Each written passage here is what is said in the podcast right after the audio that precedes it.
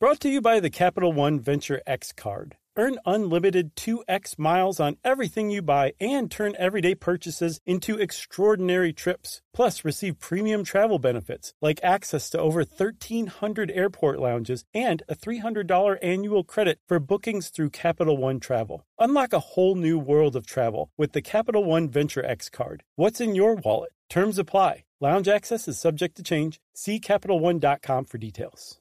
The national sales event is on at your Toyota dealer, making now the perfect time to get a great deal on a dependable new car like a legendary Camry, built for performance and available with all wheel drive. You can count on your new Camry to get you anywhere you need to go. Or check out an affordable and reliable Corolla with a trim for every lifestyle. From the hip sedan to the sporty hatchback, there's a Corolla built just for you. Check out more national sales event deals when you visit buyatoyota.com.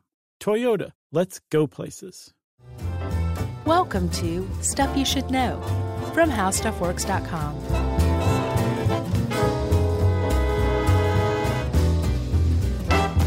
Hey, and welcome to the podcast. I'm Josh Clark with Charles W. Chuck Bryant and Jerry over there, and this is stuff you should know. Uh, and we're going to mind our P's and Q's because this is a family show. So, everybody, don't get all excited like we're going to drop the, the S word or anything like that. 'Cause we're- Snacks? Or not. Yes. the snacks. You just said it. Oh, Uh, we're going to keep it clean. But we are talking about some dirty, dirty stuff, stuff that should never be uttered by anyone. And uh, I, for one, would like to tip my hat to Tipper Gore for being a, an American hero of all time. what? Actually, it's funny, as I was reading some of this, a- and this is, we're talking about the PMRC, as everyone will soon find out. Yeah. Um, and Ed put this one together, um, and he points out that yes, if you look at this, the stuff that they were trying to do, the Parents Music Resource Center, they were basically saying like, we need to be able to have a heads up that this record album has um, lyrics on it that we wouldn't want our little eight-year-old kid to listen to. Yeah. That's really all we're asking for. Well, that's not true, though. The thing is, is that's not all they were asking for, Yeah. and it's a slippery slope of doing that, where you're you're basically ringing the the dinner triangle for anybody who's got a beef with any dirty lyrics or any worldview that opposes theirs Yeah. to come out and say, "Yeah, I like that idea," and while we're at it. Let's put them in jail if they don't comply. And you're like, whoa, whoa, whoa. But it's too late. The cat's out of the bag. And this all happened in real life in the 80s which by the way i'm on record as saying the 70s were the greatest decade of all time yeah. i think the 80s were one of the most interesting at least Yeah. a lot of wacky stuff went down in the 80s you got the satanic panic Yeah. the whole backmasking thing that was kind of part of it uh, you've got this um, a bunch of other stuff happened in the 80s too uh, space shuttle program was going pretty strong there was a shuttle disaster even i mean like it was an interesting provocative decade Yeah. so there you have it, Chuck. There's the intro. Yeah. This is uh, this was a commissioned piece because I remember very distinctly uh, all of this going on Sure. when I was younger and paying pretty close attention as a music fan uh, what was happening and not getting the, as a kid that it was it meant more than a, an explicit lyrics label. Right. You know, there was more at stake. But also as a kid, you probably were were exclusively like, "Hey man, they can't do that. That's not cool. That's censorship." Without understanding the nuance of that the other position as well, right? Uh, no, I was too young to spout soapboxy things like that. Right. So you're just like flipping off like newspaper pictures of Tipper Gore in your bedroom. No, I mean I was I was little. I mean Uh, I was. well, I only mean, how like- old were you? I was like eleven or twelve. I wasn't. Uh, I wasn't a discerning reader of the newspaper. I didn't know who Tipper Gore was. Oh, you didn't. No, were Uh-huh. I you? knew. I were mean, you? Yeah, I, I knew who So Tipper you were like Gore was. eight years old, and you were, you knew who Tipper Gore was. Well, yeah. I mean, she was on like Donahue and all of these shows. Like, it was a big deal. Yeah. She was the face of this whole thing. Yeah, I knew who Tipper Gore was. I, I'm not to imply that I was any more discerning than you were as far as reading newspaper. I mean, goes. I, I knew her name, but I certainly had no idea who she was Yeah. or what any of this meant at that age. well, some people say knowing her name and by proxy her husband's name was the whole point of all this, but we'll get to that later. Yeah, so the Parents Music Resource Center. Um, well, I mean, it was sort of an extension of the the the grand tradition of adults saying that new music is bad for kids, Sure. and that's been happening since there's been music. Yeah. It still What's, goes what's on this today. chamber music, Amadeus? Maybe it's quite possible. I mean, it's it all. I we we should do an episode just on that. on being threatened by, of f with getting old. threatened by youth. I guess, Yeah. but I think it's you're projecting onto youth where you're really threatened by your your imminent mortality. You Is think? what it is, yeah, and you're just projecting it onto the next generation because it's weird and strange, and you're being pushed out of the out of control. Well, this we can find the origins of the PMRC in this case. uh, in 1984, when Tipper Gore's daughter, uh, I think she was 11, um, turned on her new Prince album, and the song, a very awesome song, "Darling Nikki," came on with the very famous line about masturbation, and uh, I I remember being a young church kid thinking like, "Whoa, I probably shouldn't be listening to this." yeah, It was a dirty, dirty song. did you keep listening? Uh, yeah, because it's a it's a great song. It is a great song. yeah, And uh, i- if you put it even further, it's a great song on its own, but in context with the movie Purple Rain, that song shows up uh, because Prince is trying to humiliate his girlfriend, uh, who he's just struck um, because he found out that she was working for Morris Day, which is Prince's rival in Purple Rain. right. So like it's a it's a song to humiliate her, right? On its own, it's a great song. It is a a, a racy song, but it also has context that Tipper Gore didn't have at her fingertips when she listened to that song. Yeah, and she wrote a book a few years after that. Um, and I don't remember. I didn't own this book. You didn't read that book when you were eleven. I read it when I was eight. No, I was 16 by this point. Uh, but I remember I had it for some reason. I might have done a some sort of school thing on this. On the PMRC, the whole thing. Because I definitely had a copy of this book, and it wasn't like because I was like, this is great and awesome. Like I, I read it for some school project, but it was called Raising PG Kids in, in an X Rated Society.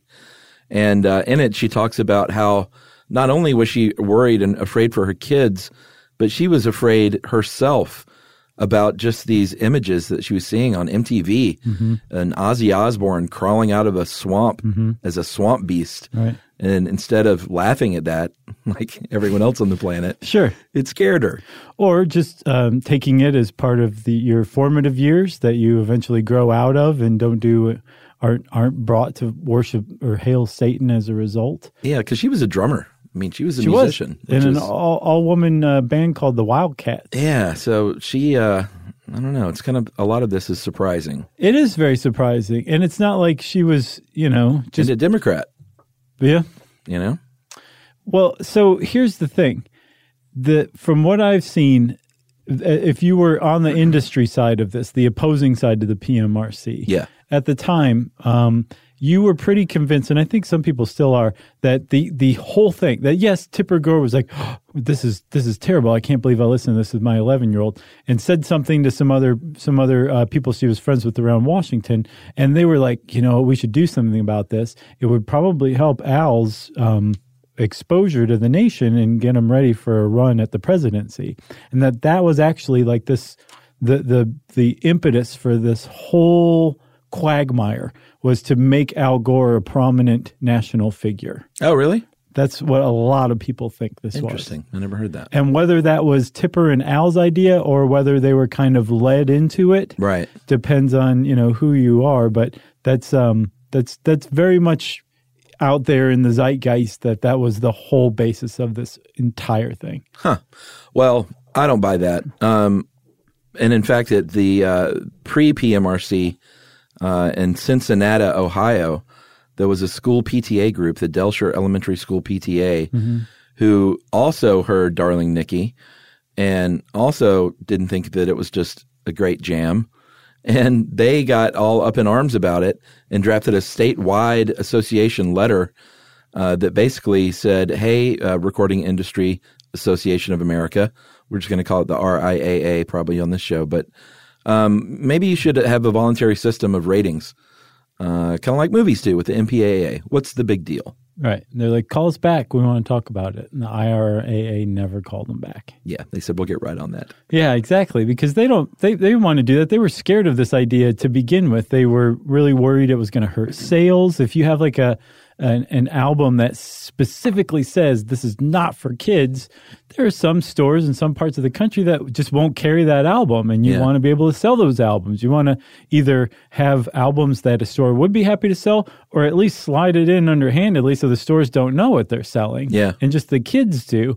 Um, so they were afraid of this kind of idea, but they also, I mean, it's the music industry in the 80s. Like they could afford to be like, be quiet, Cincinnati school district. We're Yeah. not listening to you. for sure. When Tipper Gore came into the mix with some of her friends from Washington, um, the the dynamics of it changed for a number of reasons, not just because they were connected to government, but because the RA, RIAA and government specifically um, had something going on.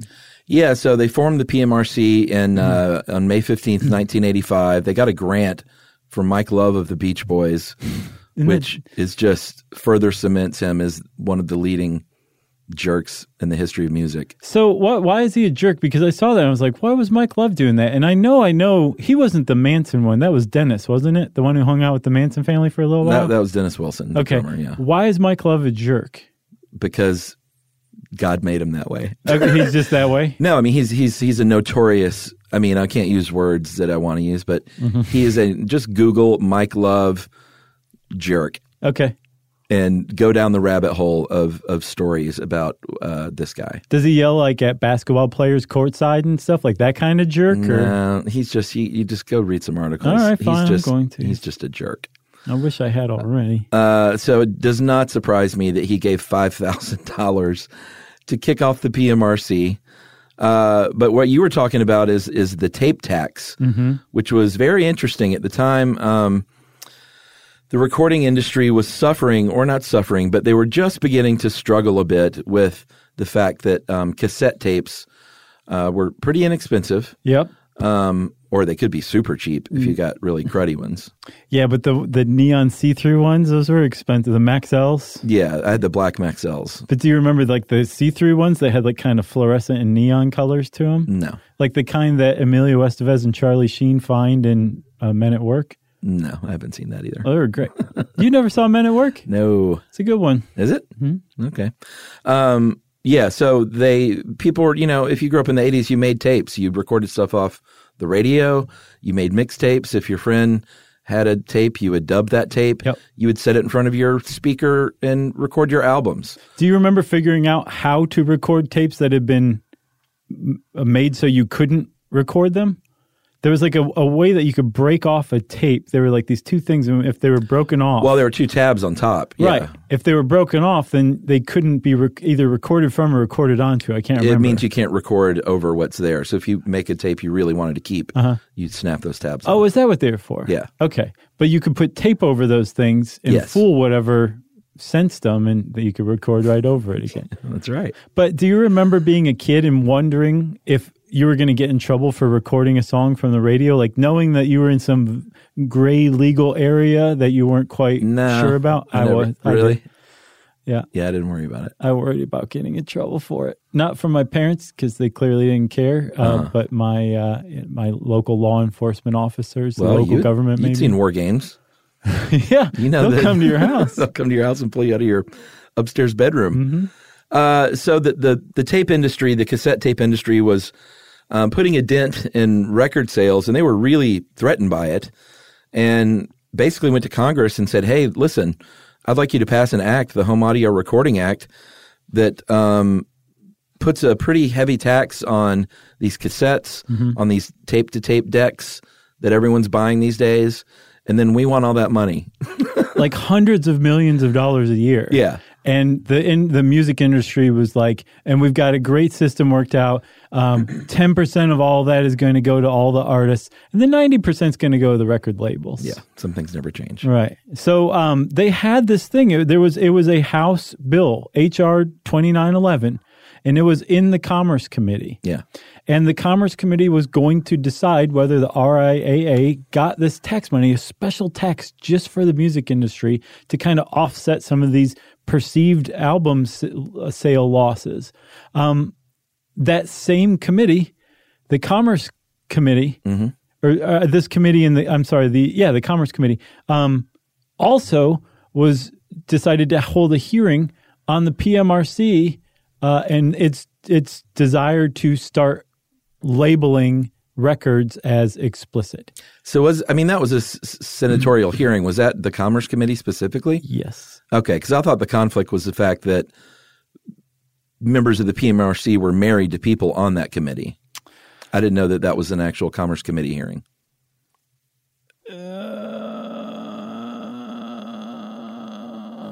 Yeah, I guess it wouldn't have been because it was HR 2911. So that would have been the Commerce Committee then would have been in the in the House. And you're right, this was a Senate hearing.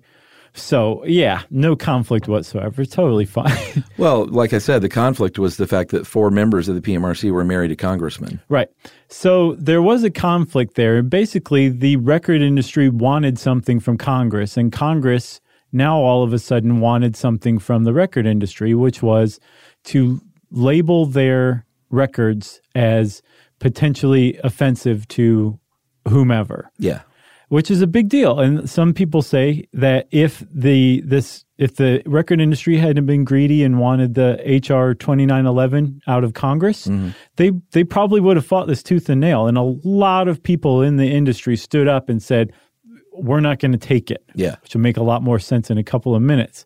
And um, pushed back and like did a, a lot of media tour and did a lot of interviews and spoke out about this and rallied like their listeners to say like this is wrong. And they may have successfully fought it had they not had the industry ultimately wanted HR um, 2911 to pass this tape tax to pass. And so they decided that they were going to play ball. Yeah, and this was before the very famous hearing even happened. 19 record labels got on board and said, "Yeah, we'll we'll do this. We'll figure out a good system." And so the very famous hearing on September 19th, 1985 uh, with uh, Strange Collection of Humans, uh, John Denver, Frank Zappa, and Dee Snyder of Twisted Sister. It was moot at that point. So let's well, before we get into the hearing, and we got to back up a little bit. Let's take a break real quick. You want to? Yeah. Okay. We'll be right back, everybody. Don't go anywhere. Learning things with Chuck and Chuck. All the things. Stuff you should know. Zigazoo has made me zigzag. What I mean by that is, I swore I would never let my kids on social media, but now I'm setting them loose on Zigazoo. Before I found Zigazoo, I believed all social media was inappropriate for kids. But I feel great about my kids being on Zigazoo. Videos are moderated by actual people before being added to the feed.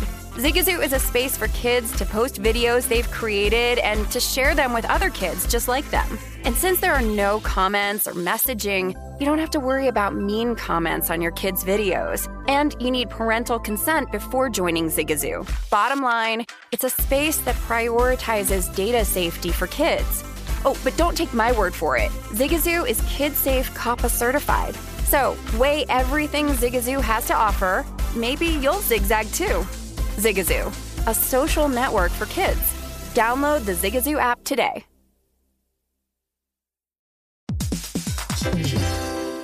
Hey everybody, the national sales event is on at your Toyota dealer, making now the perfect time to get a great deal on a dependable new Toyota truck, like a rugged half-ton Tundra. That's right. Workhorse by nature, powerhouse by design, the Tundra combines raw capability with premium comfort and advanced tech to fuel your wildest adventures. And with the available iForce Max hybrid powertrain, you can take electrifying horsepower farther than ever before. Or you can check out the fully redesigned Tacoma, delivering trail dominating power and captivating style. The new Tacoma was born to make your off-roading dreams come true. And with new available tech, this legendary truck is getting even better. And when you buy a Toyota truck, you buy Toyota dependability, meaning your truck will hold its value long into the future. So visit your local Toyota dealer and check out amazing national sales event deals when you visit buyatoyota.com. Toyota, let's go places.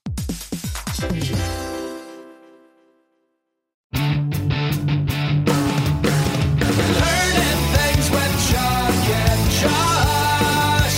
Stuff you should know.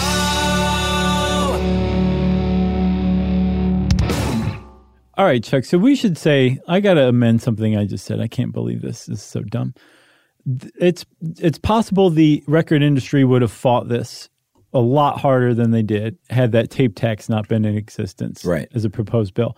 But that's not to say necessarily that they did, because we got to give a little more background on the PMRC and what they did. One of the things that they were able to do because of their connections and because of their visibility was a, hu- a media blitz Yeah. over just a handful of months they went from meeting in the in a church in Washington D.C. I think there were originally like 9 members or something to being on Donahue, the Today Show, um, editorials across the country.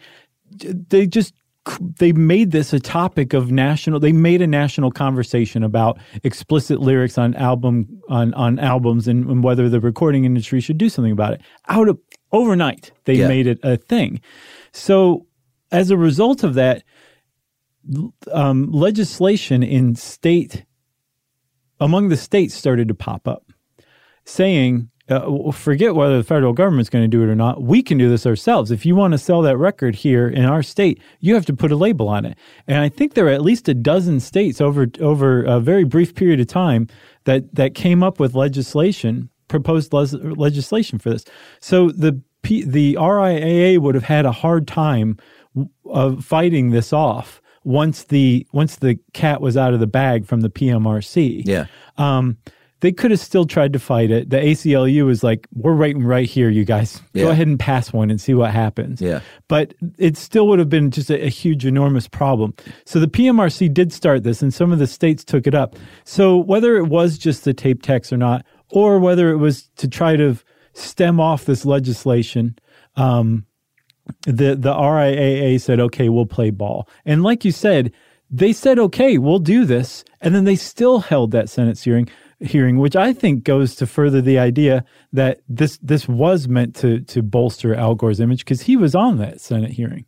Yeah. So what the PMRC called for um, it was force explicit tags, uh, rated X, and just you know they kind of followed the MPAA's example of of movie ratings. Which we did a great episode on that too. Yeah, that was a good one. Um, rated X for explicit sex or foul language, uh, DA for drugs or alcohol, V for violence, O for occult, which meant anything that's not, you know, good, strong Christian values, anything weird. Uh, and so to, to illustrate this, they trotted out what is now known as the Filthy 15. Yep. And I think we should go through these. Oh yes, It's a list of 15 songs and what they were tagged for. we can't say all the titles Uh, Darling Nikki, of course, um, was tagged for, for sex. at the top of the list, from what I understand. Oh yeah. I, I think this is the accurate list, and I think like it may have been in in some sort of order. Oh, I don't think they were ranked as like this is the dirtiest of them all. Uh, I don't know. Th- this was the one that got Tipper. Uh, Sheena Easton's "Sugar Walls." You remember that tune?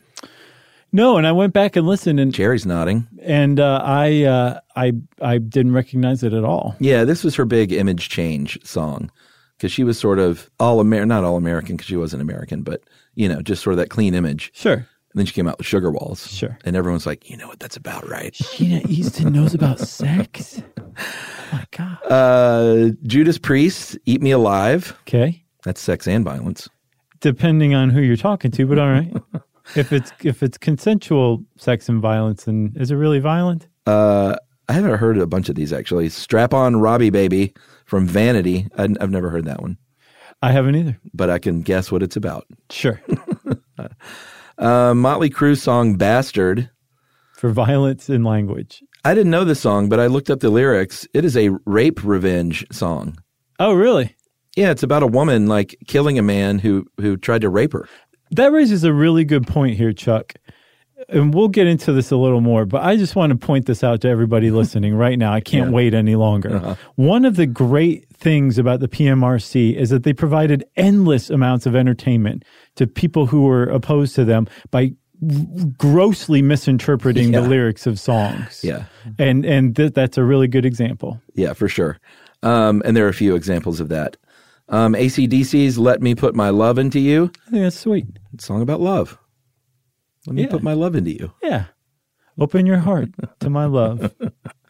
Uh, Twisted Sisters, "We're Not Going to Take It," which It says violence for that. That that is hysterical because there's nothing violent in that song. Not at all. And Like Dee- zero. Dee Snyder at the Senate hearings was like, apparently somebody saw the video and With the guy from Animal House. yeah, and mistook this cartoonish violence. that- If if you want to know, this was I'm a, I collect cartoons, and every single one of those acts of violence was taken from some of my favorite cartoons of all time. Yeah.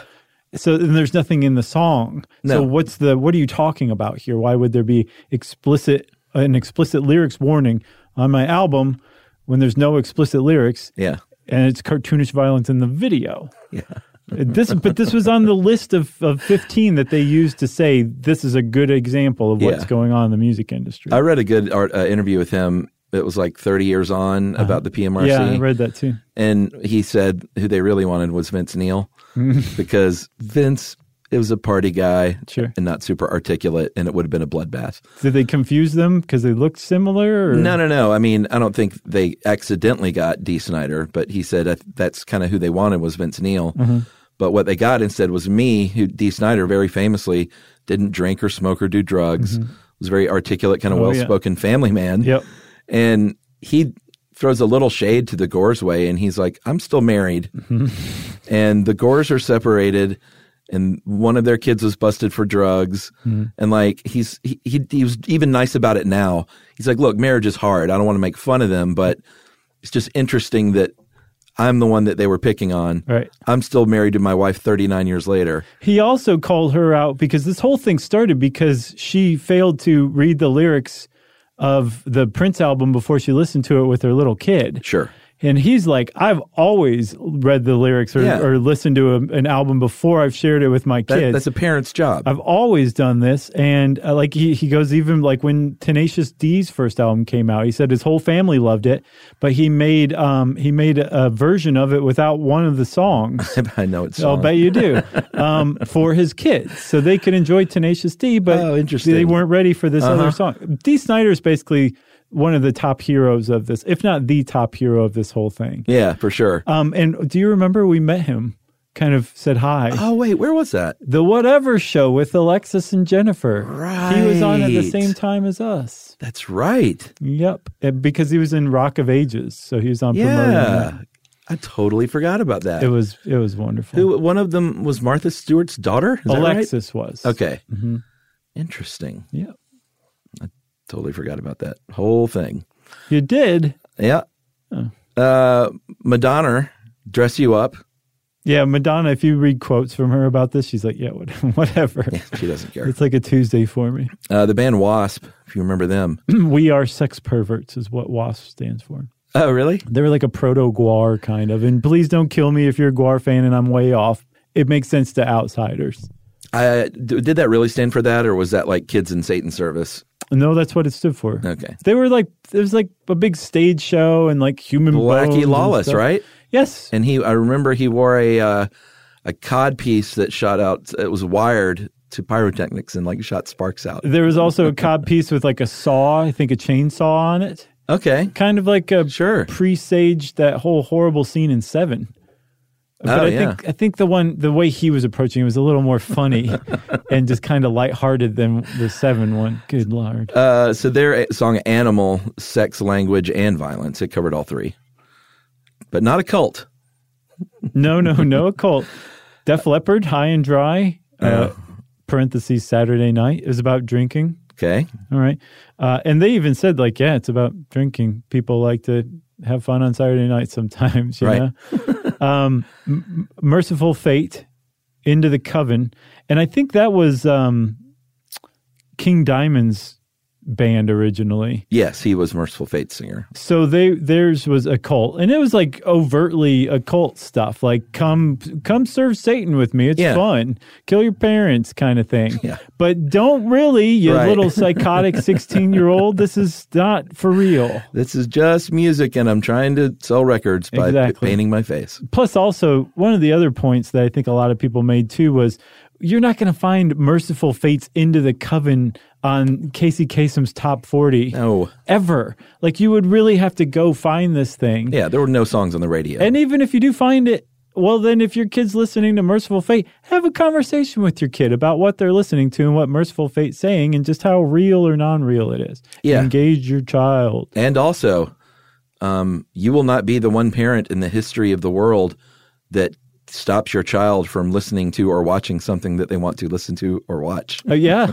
When, when, it's impossible. when License to Ill came out, um, I, I knew like every word sure. on the album front to back and uh, one of them i was like singing it out loud to my parents about smoking that dust at st anthony's feast and they were like it was funny they didn't say anything immediately but they did look at each other and like a day or two later they approached me and they're like josh you know that song that beastie boy song where they're talking about smoking dust are they talking about angel dust PCP? And I was like, I don't know, probably. And they're like, you can't listen to that anymore. Yeah, and but that's one of the points though that Ed makes in this article is that like a kid probably doesn't know, Hmm. and I think research has even shown that lyrically people are more prone to bring their own experience into something, Mm-hmm. especially a kid. Well, also, I I legitimately remember I can put myself back at that time and hearing that I wasn't like, huh, angel dust, huh? Maybe I'll Right. give that a try. Yeah, of course Thanks, not. Ad Rock. That's a great idea. I really didn't think like that. you No. know? And I think most people don't. I agree. Ironically, if you're under the influence of angel dust, then lyrics are super suggestive. Probably so. But you have to do the angel dust first. uh, Sabbath's uh, trashed, obviously about drugs and alcohol. That's not Osborne or Dio Sabbath either. It's not either one of those. No. Who was it? Ian Gillum? No, I don't even know. I had to look them up. It's fine. It sounds a bit like um, a little more melodic Motorhead. Okay. Like, It sounds Motorheady. It's not my kind of Sabbath, Uh, Mary Jane Girls in my house. I don't know anything about that. dude. That's been in my head all day. Yeah, I don't know that group. It's a good song. Is it what is it? In my house. Is it rap or is it? In my house. Well, that doesn't clue me in anymore. as You've to heard the this song style. before. It's not rap. It's the Mary Jane Girls. Um, they Never were heard like of a them. girl girl group that Rick James put together. Oh, okay. super 80s like sexy um it's fine like th- it, like it wouldn't you would not bat an eyelash over it today Right. Venom, possessed, never heard of them occult, okay and then finally this is great Cindy Lauper with her very famous masturbation song "She Bop." so you knew it was about masturbation No, okay i didn't either until I read the words today, and I'm like, oh, well, that's about masturbation.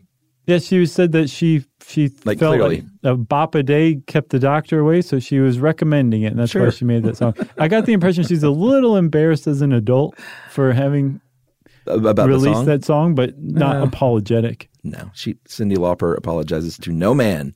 we saw a show of hers once she's good Uh, concert. Mm-hmm. Yeah, I um, you know, I went to that Chris that Halloween party of hers one time. No. in the '90s. My she has a big Halloween bash every year at her place in New York, and my friend John Abraham Mm-hmm. was a member of the fan club, and I think he could get like early tickets or something. Oh, that's cool. So he got us all tickets, and we went, and I met Cindy Lauper. And She's cool. Partied at her Halloween party, which was so much fun. She's um like she spends a lot of time and money like helping out LGBTQ youth who've been kicked out onto the street by their She's great. parents. Yeah. It's like a legitimately great person. Yeah, she's totally And talented too. very much so. She bop, Cindy. She bop. That's right. Uh, so that's the filthy 15. That's what they trotted out. Um, and this is when I guess we need to get in a little bit to the fact that it seems sort of okay, even me as a parent now, to be like, well, you know what? There's nothing wrong with a rating system Right. because as a parent, you want to know what's going on, and that just helps us. That's a bit of shorthand for us Sure. but um, it wasn't a voluntary thing because very soon what started happening is uh, they started people started doing interviews and on the PMRC, people in the government, and it was clear that they were trying to get, get be rid of this stuff, Well, yes. like get it out of stores, Ed puts it like Drive 'em drive them out of business. yeah, kind of that like we have they have different views than ours. We don't like it. Yep, They considered themselves the moral majority, um, which was ascendant thanks to a, a basically a pact with Ronald Reagan. They helped got Reagan or get Reagan elected, and Reagan like made the Christian right um, very prominent in and, and powerful in American politics in the 80s. And there, I read this. One one of my favorite things to do, Chuck, when we're researching stuff like this, is to read contemporary articles at the time. Like they don't know the outcome, and they also know tons Right. of details that get lost to time over history. But I was reading this like long form LA Times article about this whole thing, written right smack dab in the middle of it.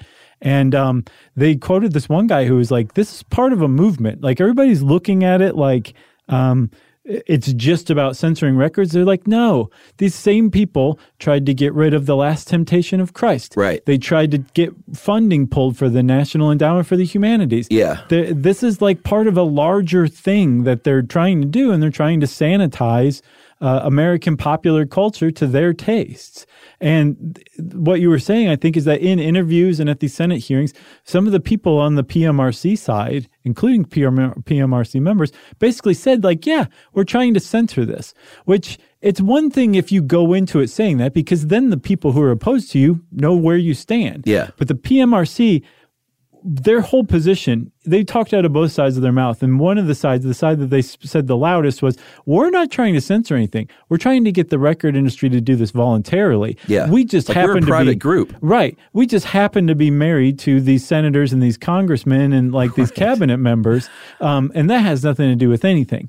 But if you look at the context of everything, it was, it's voluntary, but if you don't do it, we're going to put you out of business or we're going to have the government do it. And that is censorship. It's also unconstitutional. When the government gets into that, that's unconstitutional. And probably every single law like this would have been thrown right out by the Supreme Court. Yeah, well, which is one big reason why this wasn't a law. There was never legislation proposed. It was always voluntary from a private group to a corporation. But Frank Zappa at those hearings said, well, wait a minute. if this has nothing to do with legislation, Yeah. if this has nothing to do with law, why are we holding Senate hearings on a private group trying to uh, get a private action, voluntary Yeah. action undertaken? What are we doing here? Yeah. And he really revealed like the the the theater behind the whole thing. got Oh, sure. rid of all the set dressing and showed it for what it was, which was a stab at censorship. Uh, this guy, Jeff Ling, part of the PMRC, said, Do I think it should be out of stores? Sure, I do. I think labeling will do that. Uh, another PMRC member, Sally uh, Nebius, said, uh, We want the industry to police itself. If they refuse, we're going to look into legal ways to stop what we feel is contributing to the delinquencies of minors. Pat Boone very famously said, uh, That's what the Constitution had in mind self imposed, majority approved censorship. Uh, so, I mean, they were blatant about it, uh, about the fact that not only were they trying to legislate morality, if it came push came to shove, they would try and do that. Right. But uh, Pat, to Pat Boone, straight up saying, like, yeah, if if the majority wants it, sure, censor art, which is just really scary. It, oh, it is scary. There was a woman named Judith Toth who introduced legislation in Maryland uh, for record labeling. And um, she apparently told Frank Zappa to stop worrying about civil rights, Yeah, which is not a phrase you want to go down in history as, as famously saying. yeah, and, and Frank Zappa is the last person you want to say that to. You know, Vince Neil probably would have been like, all right, Yeah, fine, sure. Where's the Jack Daniels? Right. and even there was a senator, uh, a Democratic senator there named James uh, Exon Uh-huh. of Nebraska, and he even said, "Like, what are we doing here?" Well, okay. And I was like, hero. Guy's a hero for saying that. No, not a hero for He- saying that. He but, wanted to know because he was in favor of, of censoring. yeah, but he he was like, there was no legislation on the floor. Like, why is it here in front of the Commerce Committee? Right. I took it to mean like he was like, well, what are this is this is this is inappropriate then. This is not right. But no, he was like, well, I thought we were here to, to censor things. It turns out, Yeah. if you watch the Frank Zappa testimony, um, it happens in the first couple minutes. That whole thing. Oh yeah, I watched a lot of this. Well, I watched it back in the day, some too, but uh, rewatched some of it. Mm-hmm. Um, John Denver was great. He was the one, he had the most impact of everyone Mm-hmm. because I think they thought John Denver was going to come in there and as Pat Boone. Mm-hmm. Mr. Squeaky Clean, yeah, and Pat Boone it up, and he came out hard on a couple of things. He was like, first of all, you think my song Rocky Mountain High is about smoking dope? Right. It's not. Like you're wrong. I wrote it. it's about feeling the euphoria of nature. in the Rockies in- specifically. yeah, in the, in the Rockies and Colorado. Uh, and not only that, but um, you shouldn't be doing this. And they were like, wait, we called you in here because we thought you might be friendly to our Hey. committee. A two Denver, And he said, hey, I am friendly. I'm John Denver, but you shouldn't be doing this. and they all clapped. It's funny if you watch the Frank Zappa testimony, they introduce him, and my brain was like waiting for applause and like cheers, and I was like, oh yeah, it's a Senate hearing. Right. They don't do that there. They only applaud themselves. but so yeah, let's pause for a second here and and point something out, Chuck. Um, we just talked about a Senate hearing where John Denver, Frank Zappa, and Dee Snyder from Twisted Sister testified. That's a pretty significant Senate hearing. In the 80s, it is. It really is. I think it is. I think it's landmark now. Um, so you want to talk a little more about the hearings, and then we'll take a break in a little bit. Uh, yeah, sure. Okay, so w- the the guy who's most frequently, actually, all three of them are, but Frank Zappa really kind of laid it down. He brought Moon Unit and Dweezil with him, and uh, they were. I don't know if they got to testify, but they came so that they could testify as concerned teens who were worried about their free speech. Yeah. And Frank Zappa really pointed it out. He said that, first of all, I think this is the parents' concern, not the government's concern. Um, and that uh, I've got four children. Two of them are here. That was Moon Unit and Dweezil. I just like saying both of their names. I want them to grow up in a country where they can think what they want to think, be what they want to be, and not what somebody's wife or somebody in government makes them be, which is pretty pretty wise words. Yeah. Although he does say there's a little watchword in there wife. Wife got thrown around a lot during this from the opposing side. And I, it, it just danced along the, the edge of being denigrating, I think. Like, you're a Washington wife. Go stay in your lane. Oh, right. Don't worry about big stuff like this. You know, it, it almost kind of smacked of it whenever it came up. Washington wives or wives or ladies. It just seemed just just kind of denigrating here or there. Go back and listen, you'll see it. I hear, heard it, but I, I had a different take than you did. Gotcha. Yeah. Um, and Frank Zappa actually was mislabeled too later. He had a a word lyric free instrumental album that was tagged with explicit lyric. Yeah. because somebody in a record store was like, "Oh yeah, he Zappa. he testified against the PMRC. Man, it's so sad what's going on with his family. What's going on with his family?" Uh, just infighting, Oh, really? divided sides, suing each other. oh no. Yeah, it's awful. Uh, are Moon Unit and Dweezil on the same side or opposing sides? I believe. Um, oh man, I went down the rabbit hole on this not too long ago. I think Dweezil. And, well, I know Dweezil and Ahmet are completely on opposite sides, Oh no. and I think Ahmet and the mom have control of. I think the mom's dead. No, Oh, okay. no, I think they're in control of the catalog, Okay. and we're like, you can't play dad's music anymore. Hmm. Uh, and so I think Dweezil and Moon, I think, are on one side, and there's another sister. But yeah, I Mm-hmm. Sally? mean, it's a complete house divided. That's sad. It's really sad. Yeah. All, yeah, it's all money. All right, let's take a break because I'm bummed out now. Learning things with Chuck and Chuck. All the big stuff you should know. Hey Sarah, I love that spring break vlog you posted on Zigazoo. OMG, you watched it? Yeah, it was edited so well. I think you're so talented. Social media interactions are only positive when you use Zigazoo. Zigazoo is the world's largest and safest social media network for kids. Your kids can upload their content and see what their friends are up to. With Zigazoo, they can create videos, enter to win prizes, and try out the latest dances and trends. There's no commenting, no text messaging, and everything is 100% human moderated. Plus, all community members are real, verified kids just like yours. There are no bots, trolls, or AI.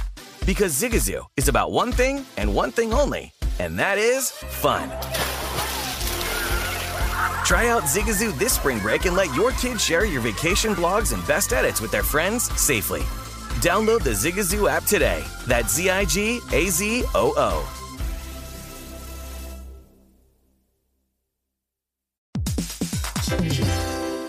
Hey everybody, the national sales event is on at your Toyota dealer, making now the perfect time to get a great deal on a dependable new Toyota truck, like a rugged half-ton Tundra. That's right. Workhorse by nature, powerhouse by design, the Tundra combines raw capability with premium comfort and advanced tech to fuel your wildest adventures. And with the available iForce Max hybrid powertrain, you can take electrifying horsepower farther than ever before. Or you can check out the fully redesigned Tacoma, delivering trail dominating power and captivating style. The new Tacoma was born to make your off roading dreams come true. And with new available tech, this legendary truck is getting even better. And when you buy a Toyota truck, you buy Toyota dependability, meaning your truck will hold its value long into the future. So visit your local Toyota dealer and check out amazing national sales event deals when you visit buyatoyota.com. Toyota, let's go places.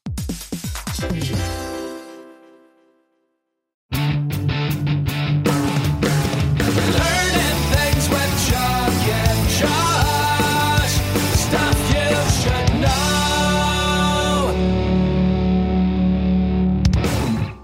All right, we're back. We shook off the whole Zappa drama. Well, now it's back again. So part of the problem here with these stickers was and is that um, well, it's there's a few things. First of all, what we've been talking about with misinterpreting these lyrics, you've got somebody else deciding, well, this is what this person meant when they wrote it. So it deserves a sticker, whether it's John Denver or uh, Twisted Sister with their song Under the Blade was about you know, the guitarist for that band was having throat surgery and was scared. So D. Snyder wrote a song about uh, the being scared going into surgery and going under the blade. Right. And they thought it was a song about like killing people with a knife. Exactly.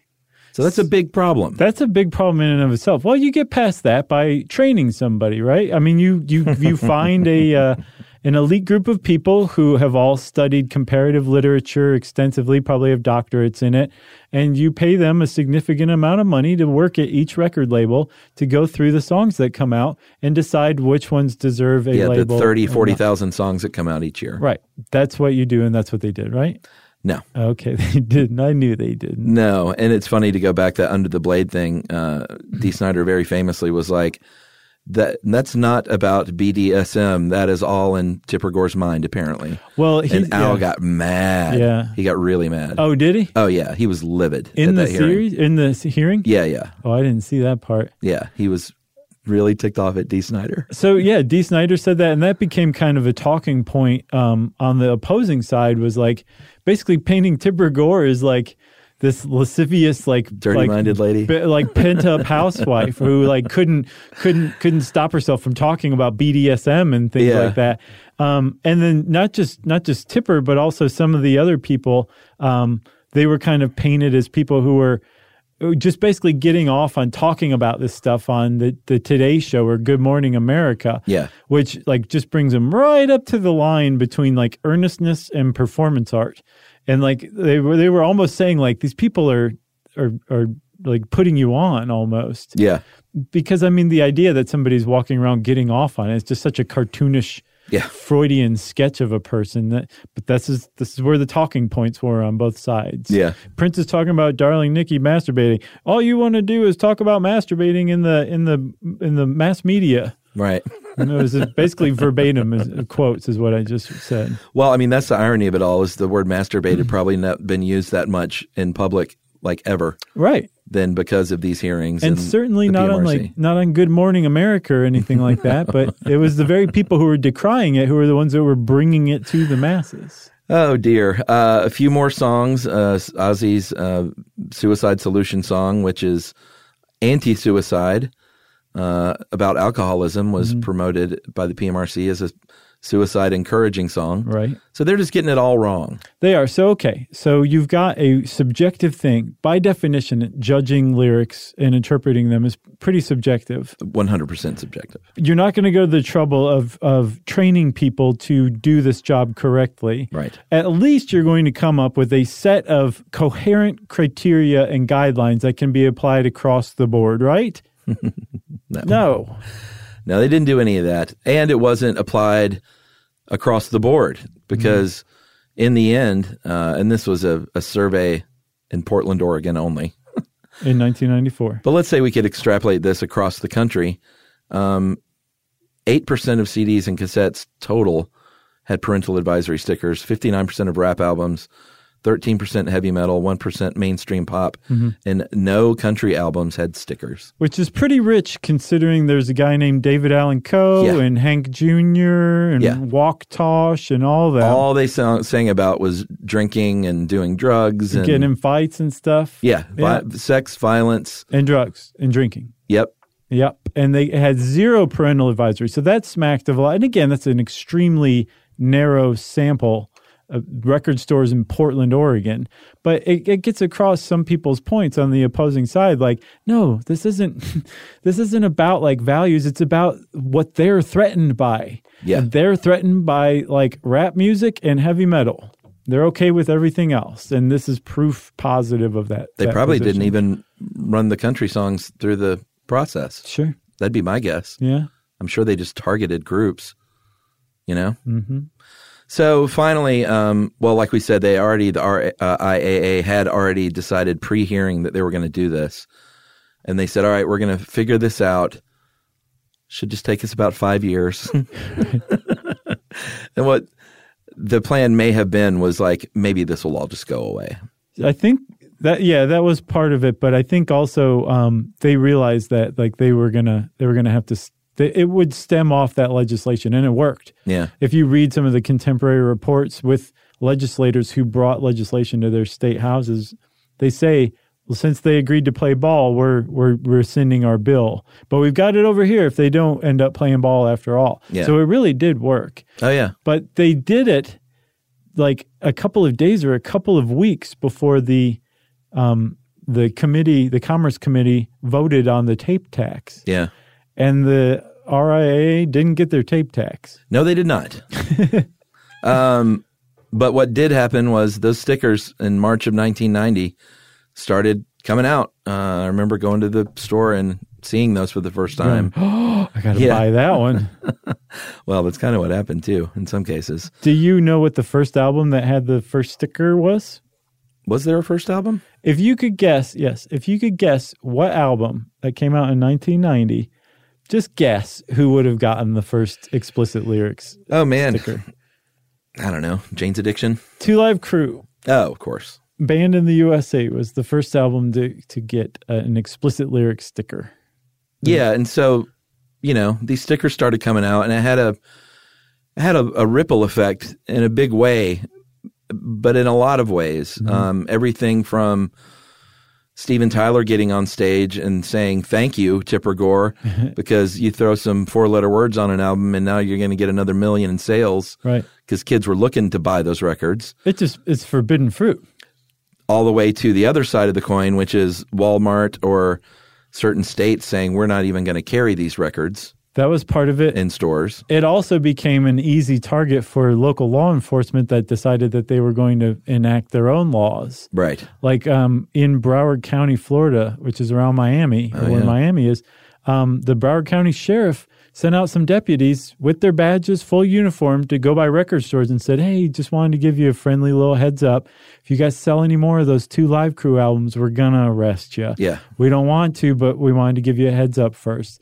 Two Live Crew found out about it and were like, mm, "That's prior restraint on free speech." Yeah. and they won. They won in the Supreme Court actually. But this kind of thing, it was like as as the grabster put it, the censors were emboldened by the the the the um the the response from the PMRC's idea. Oh yeah, for sure. And these labels were, hey, go after these guys. And not just their records. Like when artists came to town, they would get arrested Yeah. for their performances. In 1989, nine performers were arrested in Georgia alone for their concerts. Yeah. From Bobby Brown to Gene Simmons. yeah, and that's what uh, D. Snyder and that that sort of thirty years later thing said is, you know, it worked in one way because they sequestered, eh, which is maybe all they wanted was they sequestered a certain group of artists from the rest, Yep. and that sequestration, like you said, range from now they can they're following where they're touring, and cops are going to show up there.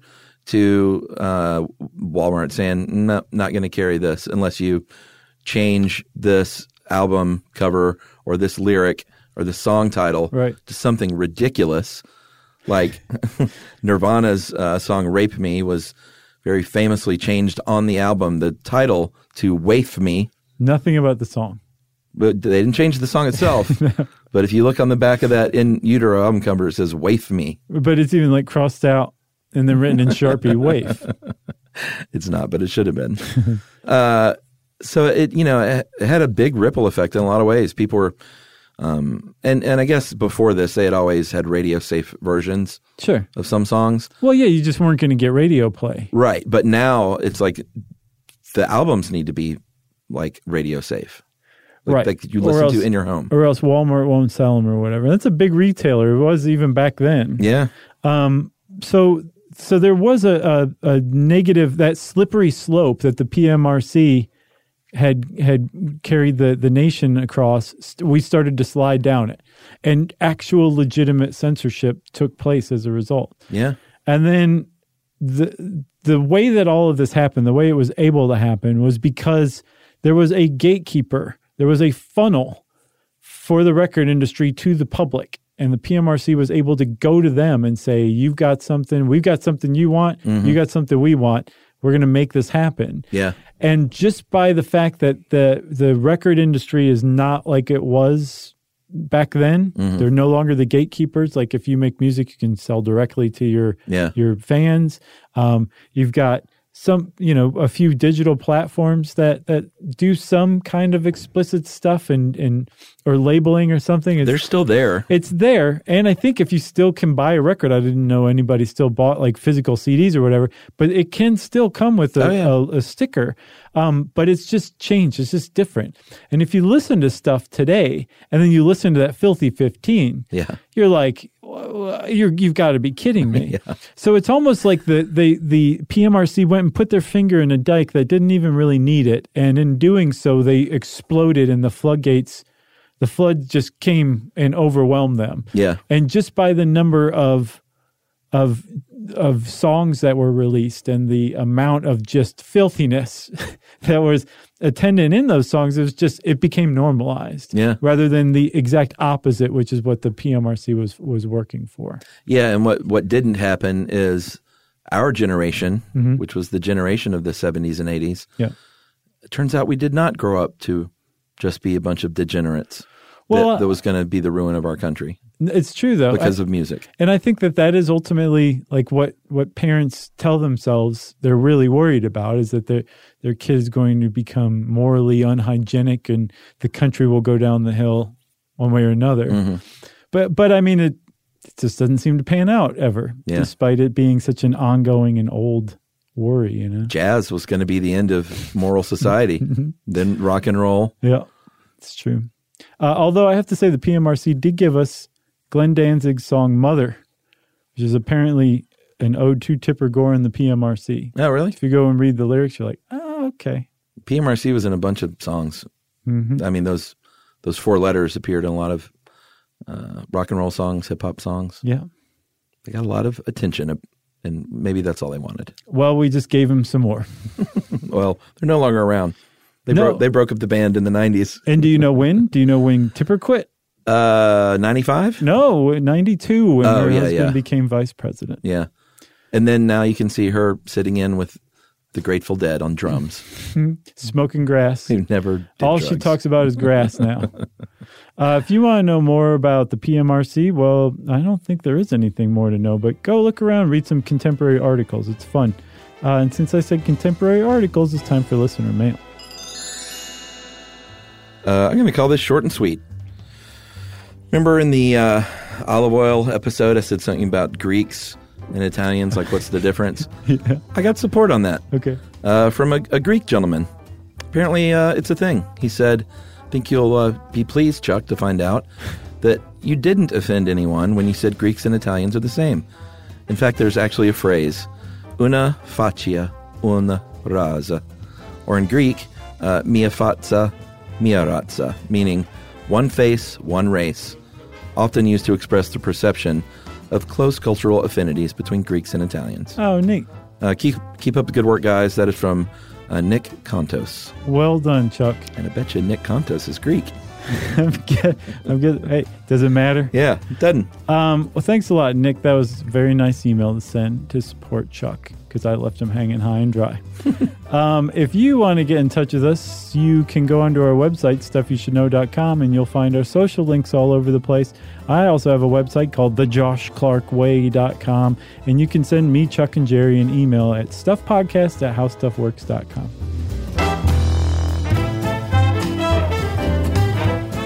For more on this and thousands of other topics, visit howstuffworks.com.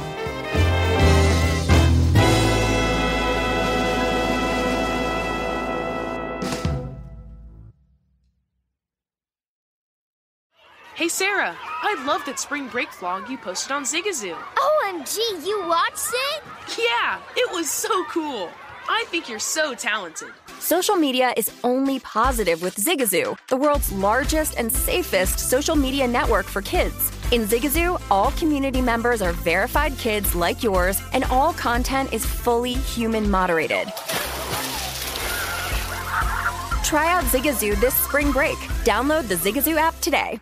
Hey everyone, the Easter Bunny is coming early this year. That's right, Easter is Sunday, March 31st, and with free in-store pickup, CVS makes it easy to get everything you need for brilliant baskets and happier hunts. You can find delightful toys, Peeps themed egg decorators, pre-filled Easter eggs packed with goodies, and so much more. So hop to it and get your order fast with free CVS pickup. Visit cvs.com/easter for details.